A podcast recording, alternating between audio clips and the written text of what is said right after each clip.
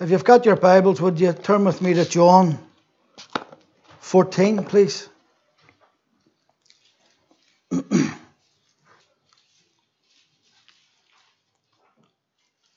John chapter 14.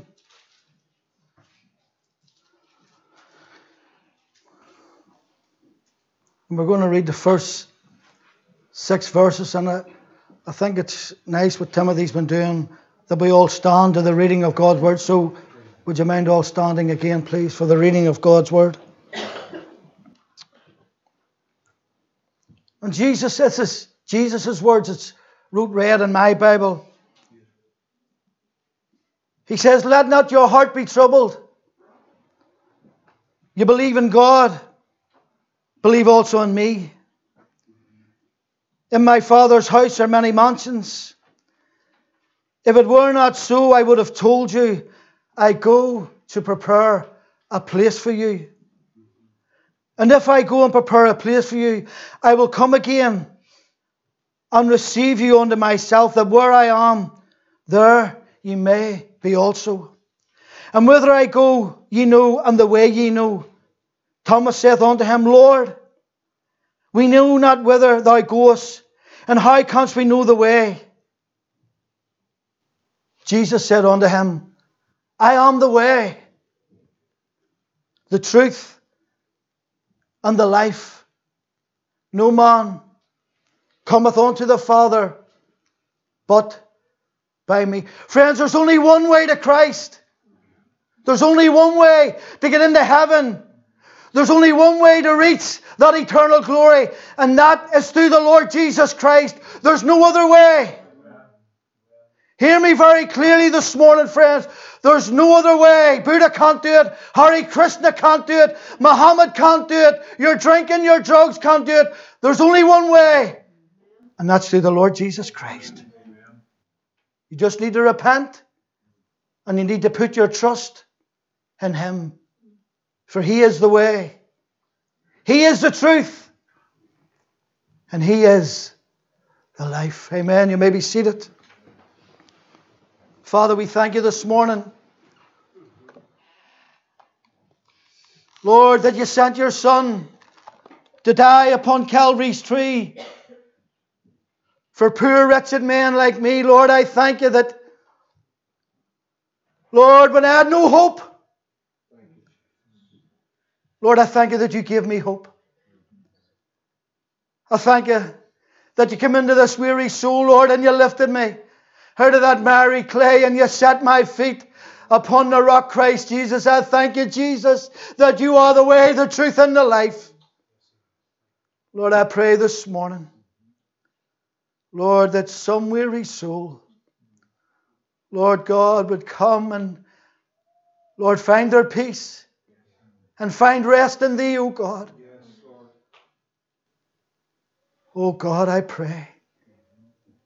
Lord, would you have your way this morning? Would you touch these lips?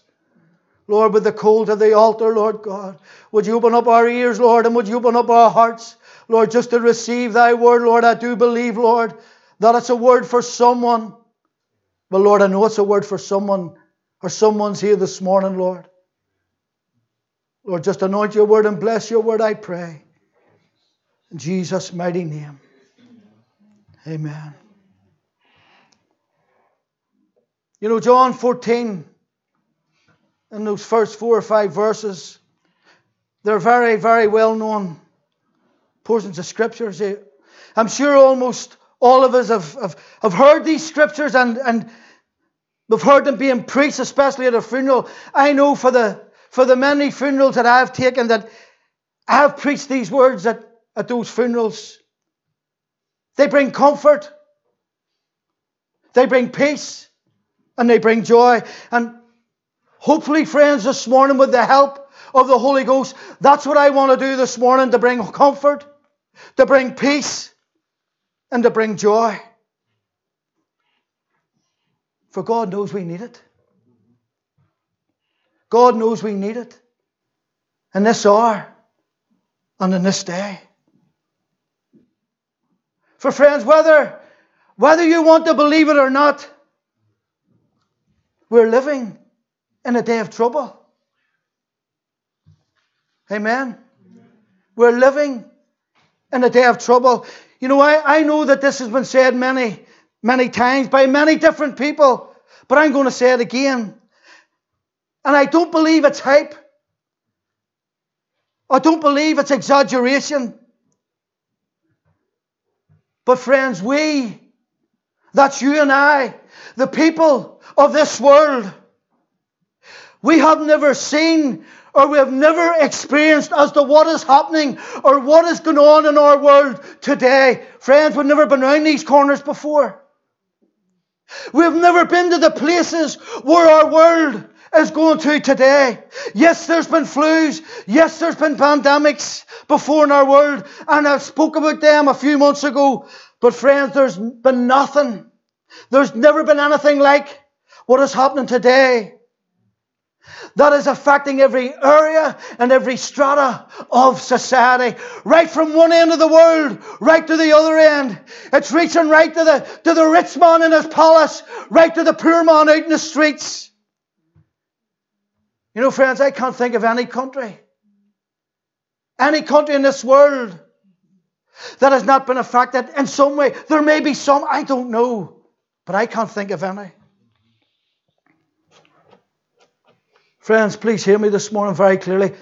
I'm not trying to depress you. I'm bringing reality. Because that's what we need. That's what the people of this world are looking for reality. I'm bringing reality. Friends, we're living in a day of trouble. Whether it be from a virus or from any other type of trouble or affliction, you know, someone once sang, the days, they are a changing. But friends, hear me not for the good. The days, they are a changing, but not for the good. Do you know what Job said? In Job 5 and 7, he said this Yet man is born under trouble as the sparks fly upward. He said again in Job 14 and 1 Man that is born of a woman is of a few days, but what? But full of trouble. King David, when he was fleeing from his own son, imagine that.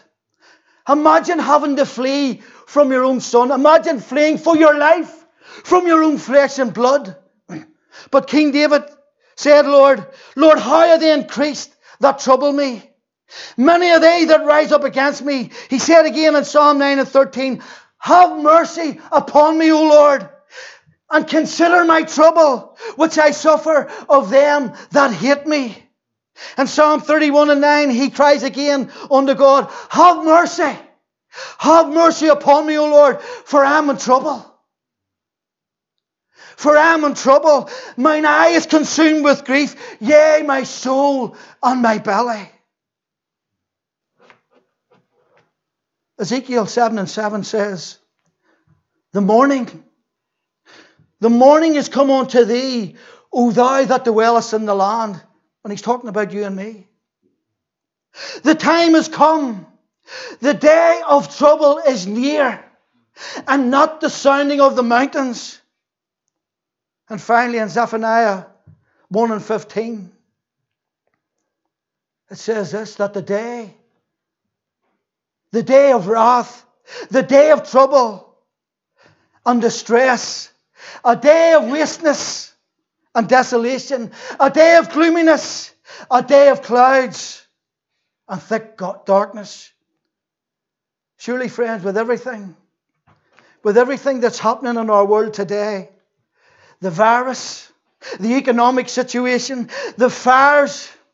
If you're watching your news, the fires that are raging across this world, the floods, the storms, the hatred, the bitterness, the lawlessness, the disregard for life, especially that, that life in the womb, the disregard for life, the rise of that LGBT crowd or whatever you call it, and a myriad a myriad of other things.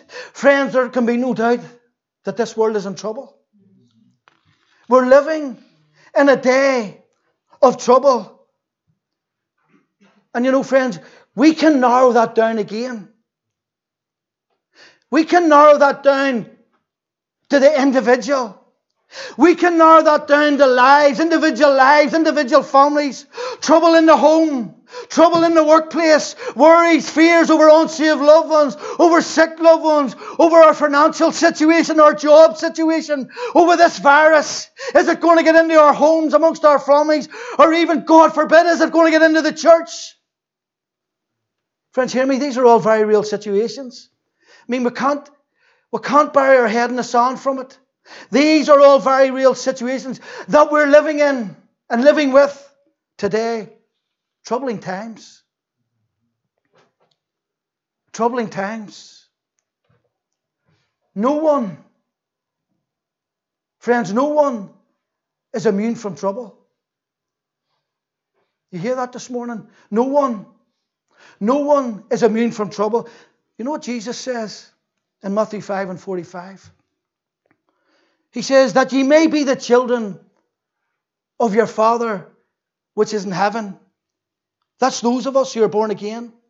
That's those of us who've been washed in the blood. That's those of us who have committed our lives unto the Lord Jesus Christ. That ye may be the children of your Father which is in heaven. For what? For he maketh his sun to rise on the evil and on the good. And he sendeth rain on the just and on the unjust. You know, friends, we may be the children of God, but it's still going to rain on us. Do you understand that? We may be blood bought, but hear me, it's still going to rain on us. I mean, how many believers do you know that can say that they've never had trouble come into their lives? Whether that be by sickness or by death or any other circumstance that, that this world or the devil may throw at them. Friends, there's none. Hear me, there's none. There's absolutely none. And you know, friends, by the way, that not every trouble, not every trouble that comes into your life is brought about by the devil. How many know that? Not every trouble that comes into your life is brought about by the devil. Now, some people will blame the devil in absolutely everything, but friends, that's just not true. Timothy, that's not true. It's not true.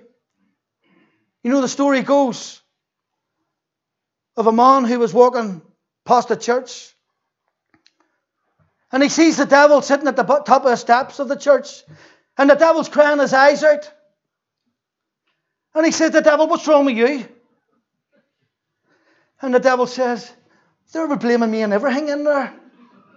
They're blaming me and everything in there, and I haven't done anything. I haven't done anything. Yes, friends, the devil does come. And he brings trouble and he wreaks havoc in our lives. But, friends, hear me, sometimes it can be by our own stupidity, it can be by our own rebelliousness and our own disobedience. Sometimes it can come from God for a test, to test us to see whether we really are in the faith. Look at Job. Look at faithful Job. Or sometimes, friends, it can just be the rain falling upon us. Hmm. Have you ever thought about that? Sometimes it can just be the rain falling upon us. No rhyme, no reason to it. Why did that happen? Why did this happen?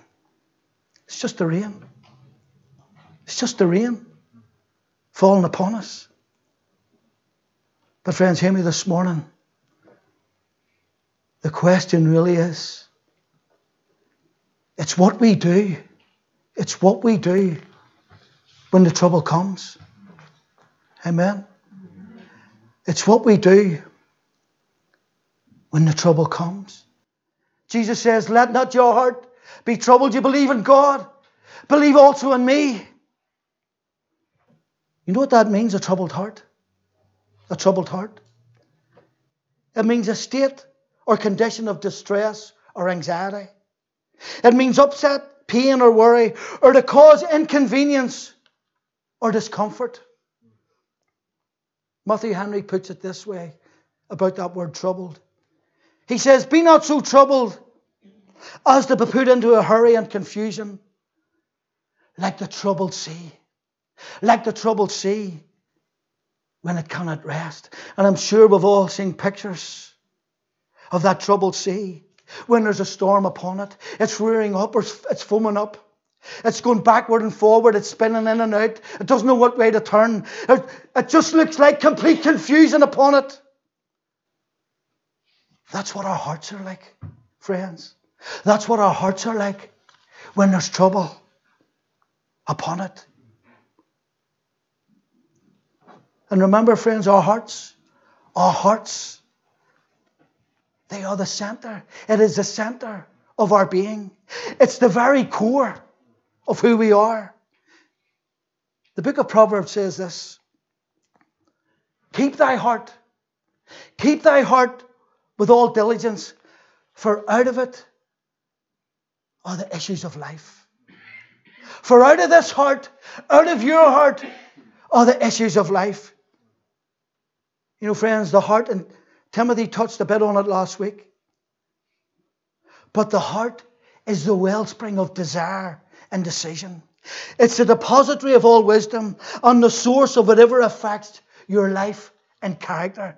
It is, as the philosophers say, the first that lives and the last that dies. The heart, the first that lives, we beating heart, and the last that dies.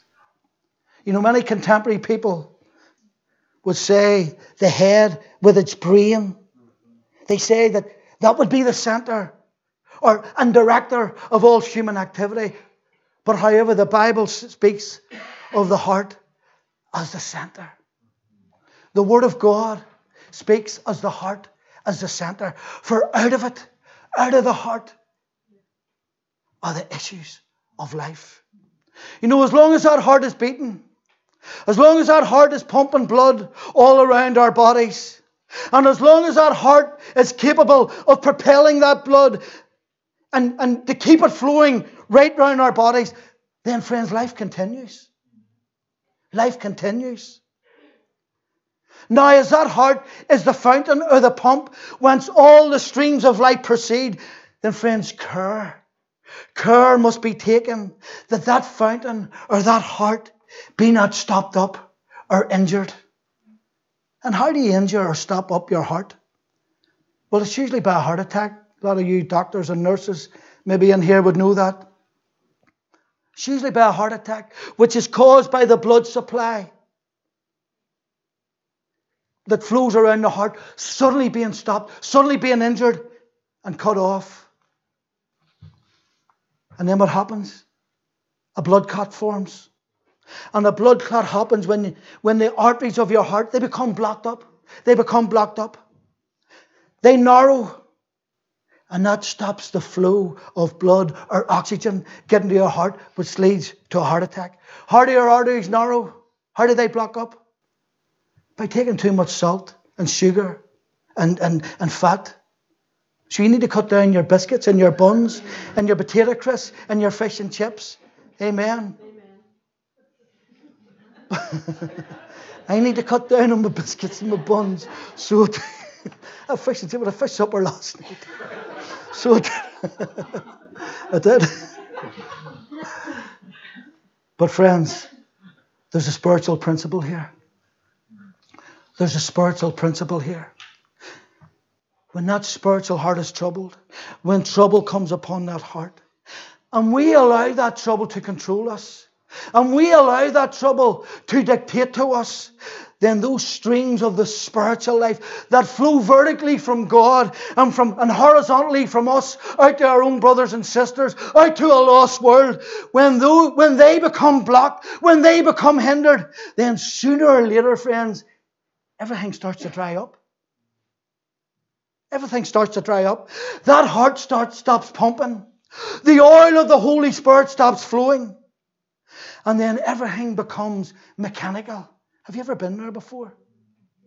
Everything becomes mechanical. And before long, that heart becomes cold. It becomes hard. Just like a stone, Ronnie.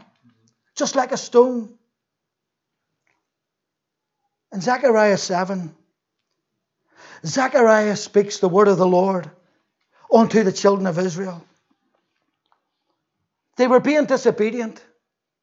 They were being rebellious. They refused to hearken to the word of the Lord. It says that they pulled the shoulder away. They pulled the shoulder away and they stopped their ears.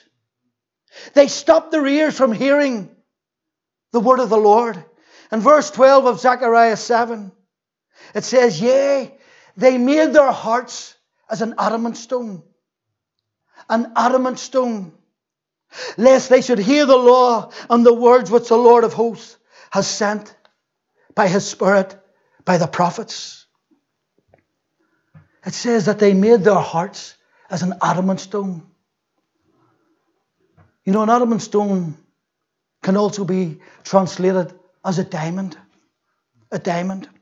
The hardest substance in nature. An adamant stone. Like a diamond. Hard as anything.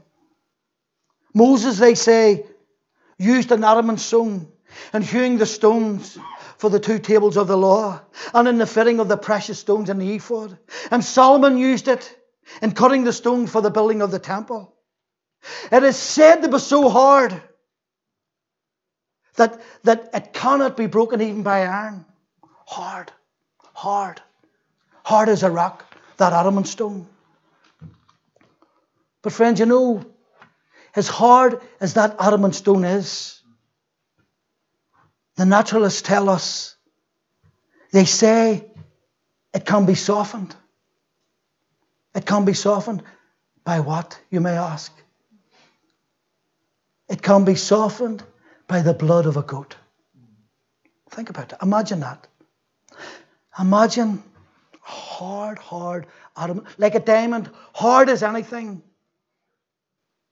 but softened by the blood of a goat. And friends, this thought occurred to me. So the blood of Christ. So the blood of Christ, which when sprinkled upon that heart and upon that life, and there's a sense of forgiveness by it, then it softens. It softens that heart. It softens that life. Isn't that just beautiful this morning? Think about it. That as hard as that heart is, when the blood of Christ is applied, it immediately softens. It immediately softens. Friends, how many know what I'm talking about this morning? Brent, I'm sure you know what I'm talking about this morning. Timothy, Elaine, I'm sure you all know what I'm talking about this morning. You know, see, before I get saved, my heart was as hard as that. My heart was so hard. It was as cold as ice. But you know something, friends, on the 17th September 1989, when I asked the Lord Jesus Christ into my heart, when that blood of Christ was applied to my heart, you know what happened? My heart just melted. My heart just melted in his hands. It melted. It softened. It melted. Thank God that He took away that stony heart. And what He gave me, He gave me a heart of flesh. He gave me a heart of flesh. Praise His name. Amen. But you know, Jesus said, Jesus said, Let not your heart be troubled. You believe in God, then believe in me. And you know, friends, that trouble, that trouble that come in to your heart and into your life, it may not be sin. It may not, it may not be any besetting sin which you can't kick or you can't break. But you know, friends, it could be. It could be just a difficult circumstance, a difficult experience that you're going through, and you just find it hard to deal with. You just find it hard to get your head around. And it's causing you trouble in your heart and in your mind. Or as I said earlier on, it, may be a problem in your home. It may be a problem in your workplace. And you just don't know what to do about it. You don't know the answer to it all. Your mind and your spirit and your heart is troubled. Or even, friends, it could be this stupid coronavirus. And you're worried about your family. You're worried about your granny and your granda. You're worried about or your or whoever. Doesn't matter, but you're troubled. You're troubled by it. Your head and your heart is in a world just like that stormy sea that we talked about earlier on. You know, friends, can I can I be very, very honest with you all this morning? And it's it's good to be honest, isn't it? It's good to be upfront. For after all, we're all brothers and sisters in the Lord. And what is it they say? A burden shared is a burden half, James.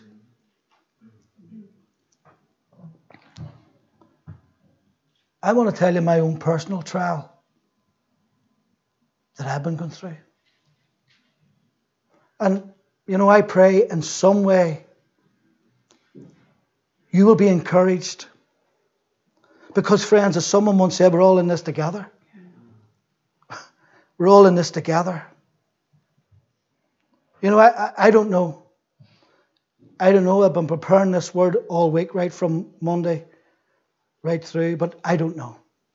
Maybe this is the Lord's way of helping me, helping me to deal with what's troubling my heart. You know, as much as you know, my mum passed away in, in May. May of this year, quite unexpectedly. She had been on well, on and off for a year or so, but nothing nothing serious that we really worried about. I was more worried about my dad because you have been praying for my mum and dad, you're praying for my dad. I was more concerned about him. I mean, he was taken into hospital last year and they told us this is it.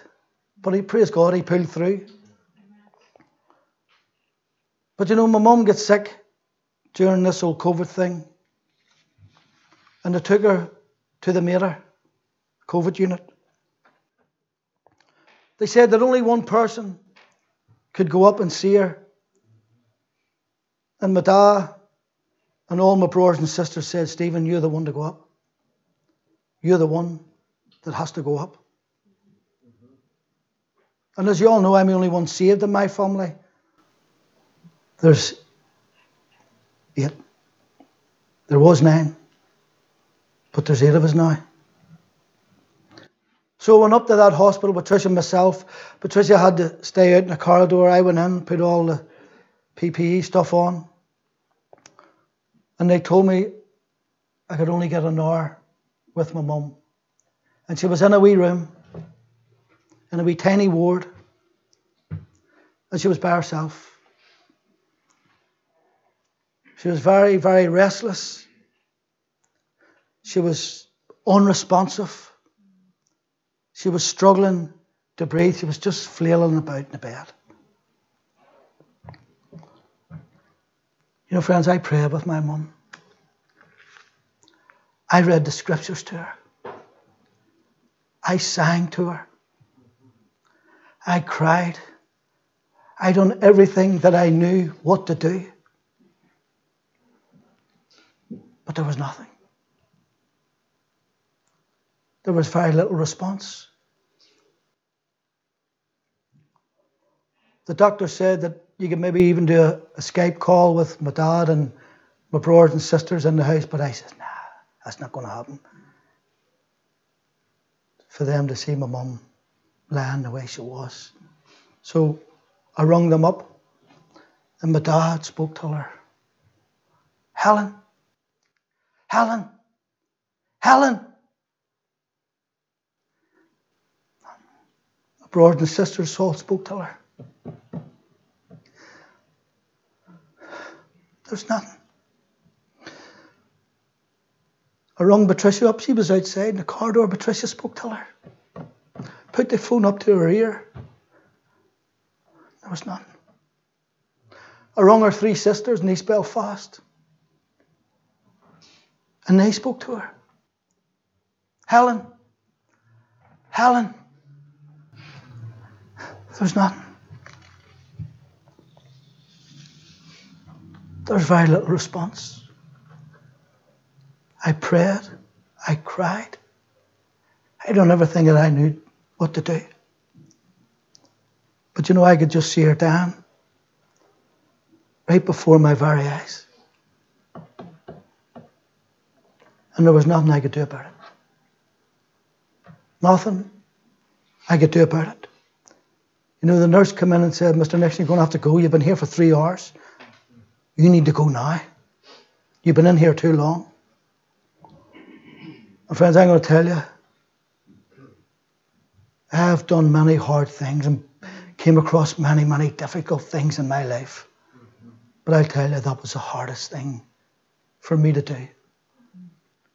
Was to walk out of that ward and to leave my mum lying there.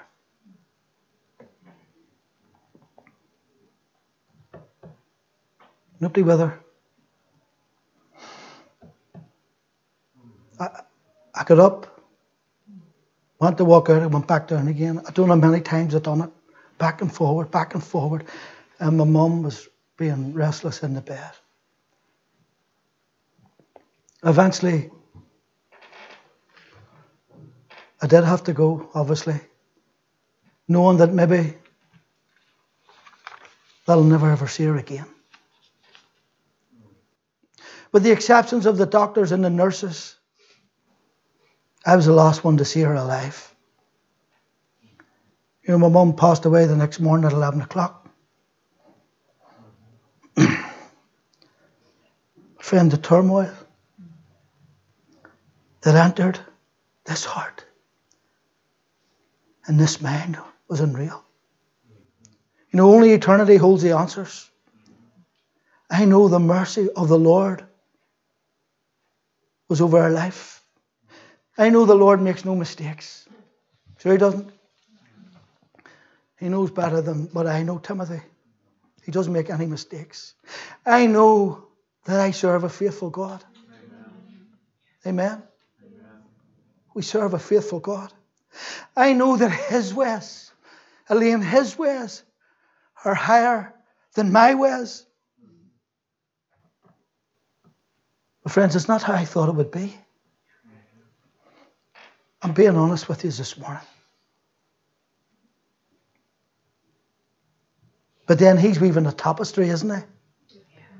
He's weaving a tapestry that we'll only see the finished product when we see him face to face. Amen. When we see him face to face.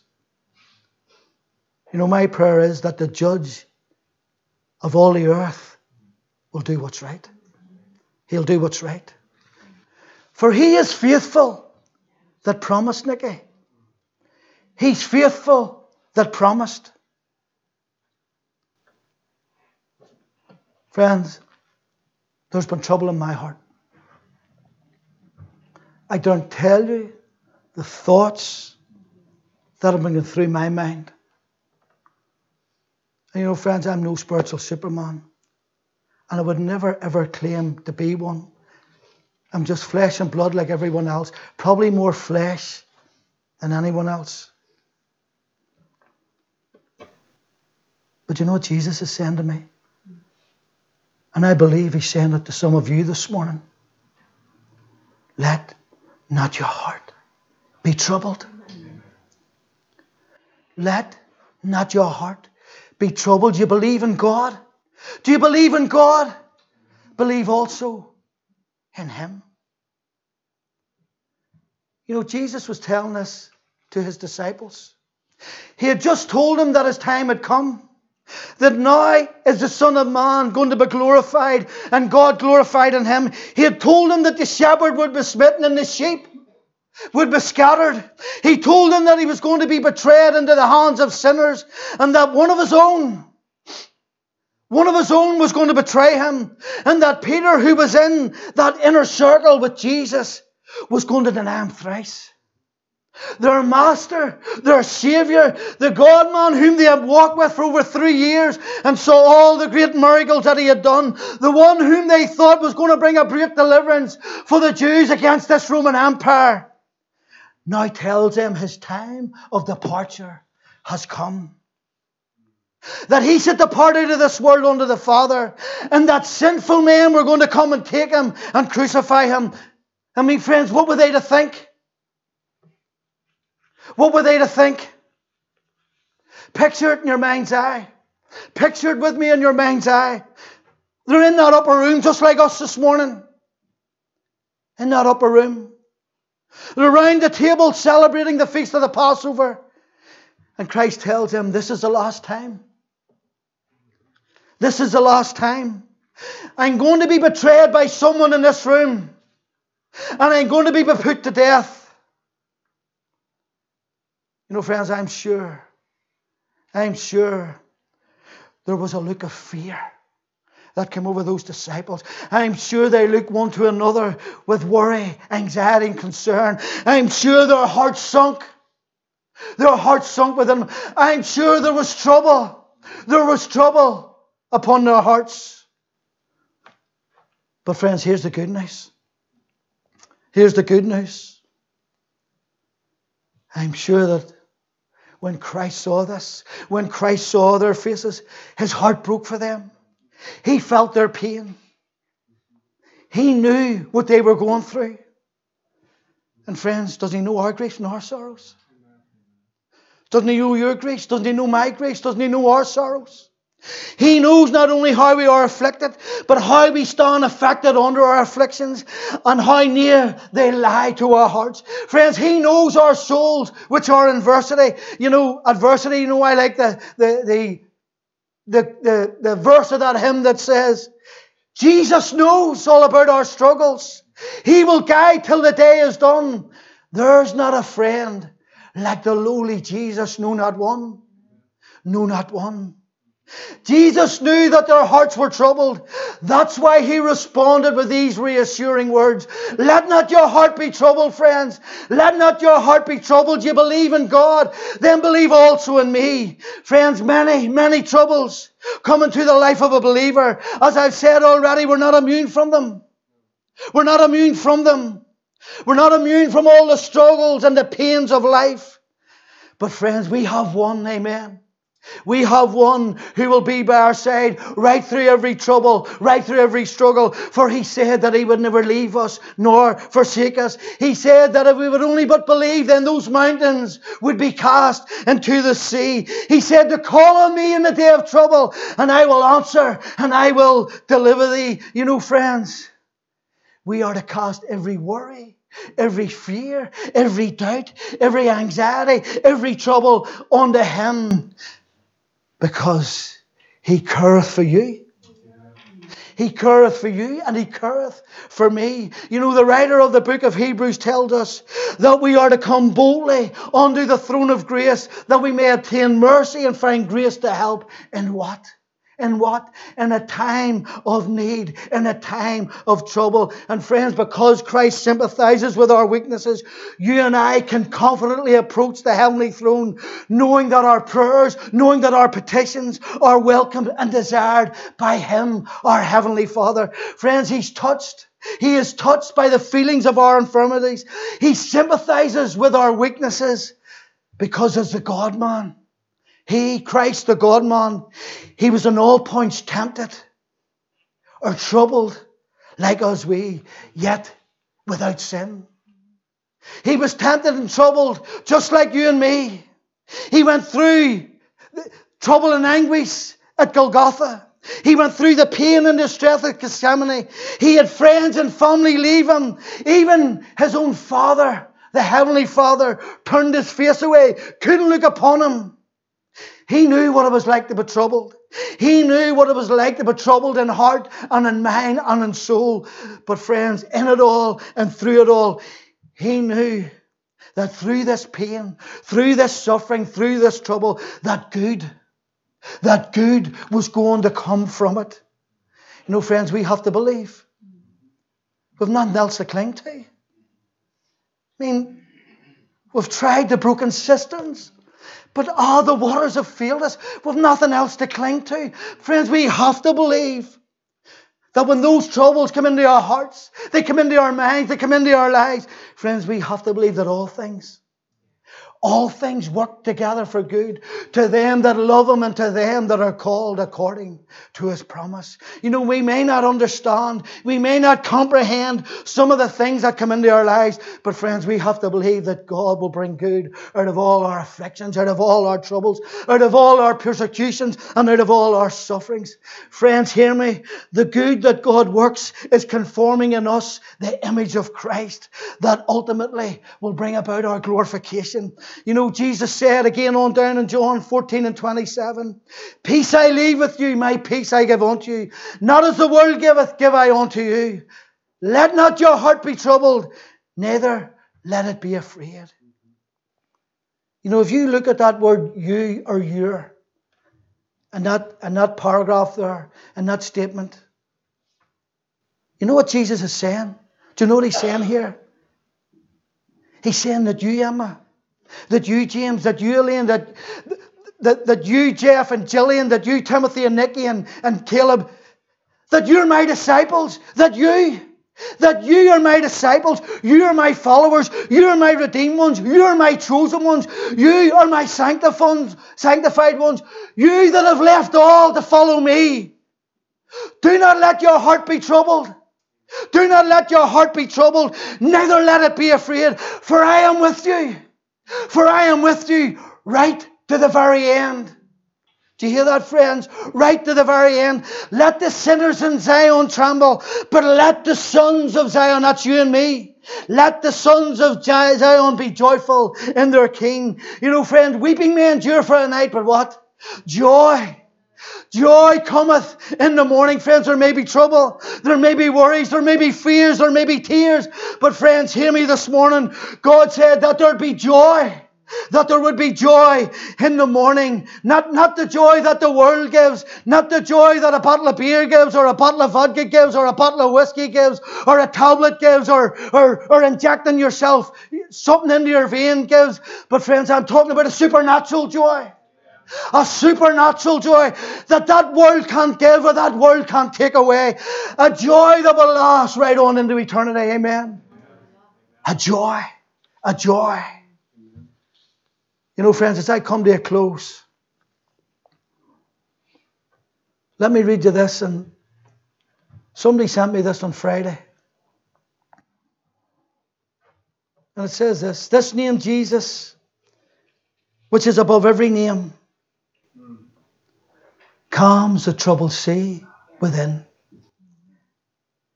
It sweetens every bitter trial. It illuminates every sad and lonesome path. It dispels the darkness of doubt and despair and soothes the trembling heart. The trembling, my heart's trembling. Friends, my heart's trembling but it soothes the trembling heart of every redeemed child of God. No one's left out. The only way you're left out is that you're not born again. You've not committed your life to Christ. You haven't accepted Christ as your Lord and Savior. Friends, you're going to be left out. I'm sorry to say it. But hear me, Christ would have none to perish. He wants none to perish, but that all may find eternal life in Him. You know, friends, God loves us. He loves you. He loves, he loves the sinner. He loves us. No matter what we're going through.